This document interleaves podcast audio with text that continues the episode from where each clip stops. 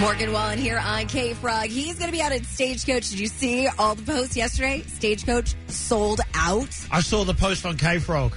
Crazy. I, I took a screenshot of it and I'm like, this is cool. This is really cool. So cool. and one more reason you're going to want to keep it here on K Frog because the road to Stagecoach is going to be your chance to win passes coming up 755.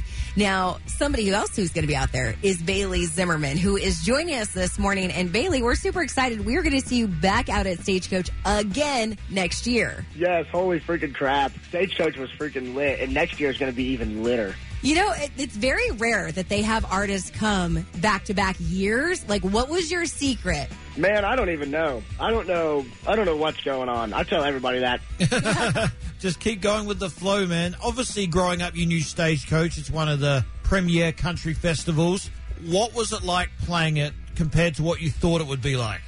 Well, everybody was telling me that it was going to be like really hot, and it was. It was so hot. Yeah. But one thing I can say about it was when I got out there, it was so crazy because there was a lot of people like on the sides of the stage, but then you have like these white seats that go all the way back. Nobody in there. So I thought I was kind of just playing to like two or four hundred people. But then when I looked out all the way back, way back in the back, there was like this crowd of people, but I didn't know that they were there for me. I thought it was maybe just people like getting corn dogs or tacos or something. I thought they were just like, you know, having fun. But then when I really looked out there about halfway through my set, I was like, holy freaking crap, all those people out there are actually singing my songs. I just can't hear them. And now you know they're there for Bailey, not for corn Yes. dogs. But yes, not for corn dogs and tacos.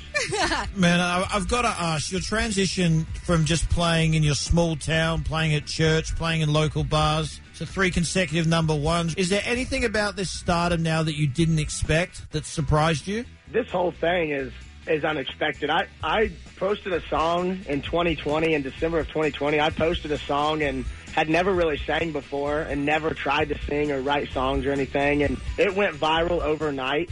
So I quit my job the next day and started learning how to be, you know, a singer or whatever. So it's kind of just been like pretty unreal since the beginning. You didn't know you Um, could sing? No, I, I had never tried to sing before December of 2020. I, you know, I had sang with my buddies real drunk around the campfire or in the shower or, you know, stuff like that, but never thinking that I would be a country singer or a singer, you know. I was just messing around. And a dude named Gavin Lucas told me, he was like, man, I think you can sing. And lo and behold, a couple weeks later, I wrote this song in my grandpa's shop in uh, my hometown of Louisville, and and that night I posted it on TikTok, and it just went viral overnight. And next day I woke up, saw my phone blowing up, and was like, "All right." And then I quit my job, and then man, two months later I had management. I had a record label now, and I'm moving to Nashville, and I'm gonna be this artist, and that's what I'm gonna do. And then fast forward now to talking to you guys, man, we've got three number ones on country radio, and it's crazy.